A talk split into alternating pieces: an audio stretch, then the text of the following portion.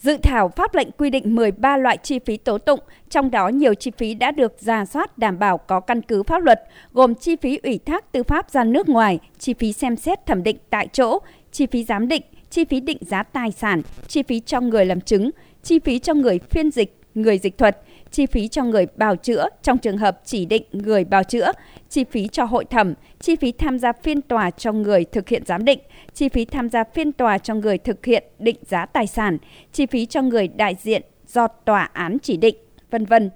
Tuy nhiên, trưởng ban công tác đại biểu Nguyễn Thị Thanh và Phó Chủ tịch Liên đoàn Luật sư Đào Ngọc Truyền còn băn khoăn với 13 loại chi phí nêu trên cũng chưa bao quát hết chi phí tố tụng trong thực tiễn đề nghị à, sửa lại phạm vi điều chỉnh của pháp lệnh theo hướng là pháp lệnh chỉ điều chỉnh một số chi phí tố tụng, chứ không phải tất cả các chi phí tố tụng thì như vậy, dự lường được những cái chi phí tố tụng mà ta chưa có thể đưa được vào trong dự án luật này, mà chúng ta dự lường trong tương lai những cái chi phí tố tụng nó phát sinh, thì chúng tôi thấy rằng là như vậy nó sẽ thuận lợi cho cái việc tổ chức thực hiện, cho các cơ quan được giao cái nhiệm vụ trong thực hiện à, tố tụng.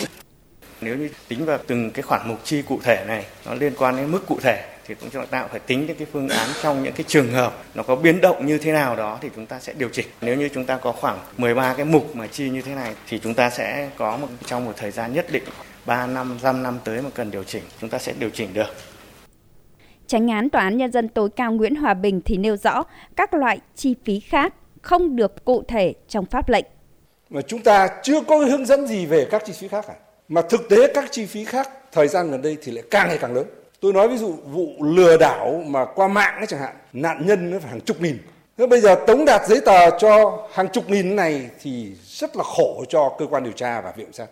Hay là cái vụ Tân Hồng Minh ấy, cổ đông là người đầu tư trái phiếu đấy, và sắp tới SCB hàng chục nghìn. Đây là cái chi phí khác trong thực tiễn là nó đang rất nhiều. Thì đấy là một cái câu chuyện rất nhiều cái việc tống đạt giấy tờ.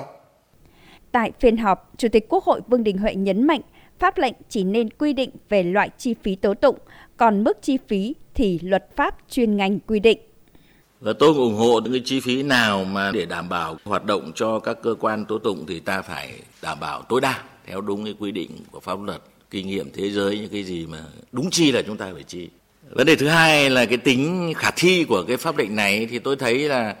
theo quy định của luật ban hành văn bản quy phạm pháp luật ấy, thì pháp lệnh không ủy quyền cho một cơ quan khác quy định chi tiết hướng dẫn của pháp lệnh. Thế thì trong này chúng ta chỉ nói là loại chi thôi. Nhưng bây giờ là muốn chi được thì nó phải có định mức chi tiêu chuẩn chi cách chi. Thế mình chỉ nói là loại chi phí nó kia này khác thì bây giờ làm sao mà thực hiện được? Trong hôm nay, 100% thành viên Ủy ban Thường vụ Quốc hội có mặt đã biểu quyết thông qua nghị quyết về việc thành lập thị xã Việt Yên và các phường thuộc thị xã Việt Yên, tỉnh Bắc Giang, nghị quyết về việc nhập xã Thiệu Phú vào thị trấn Thiệu Hóa và thành lập thị trấn Hậu Huyền thuộc huyện Thiệu Hóa, tỉnh Thanh Hóa. Chủ tịch Quốc hội Vương Đình Huệ lưu ý tiếp tục hoàn thiện hai dự thảo nghị quyết về địa giới hành chính liên quan đến quy hoạch, làm rõ có hay không tình trạng nợ tiêu chí khi thành lập đô thị.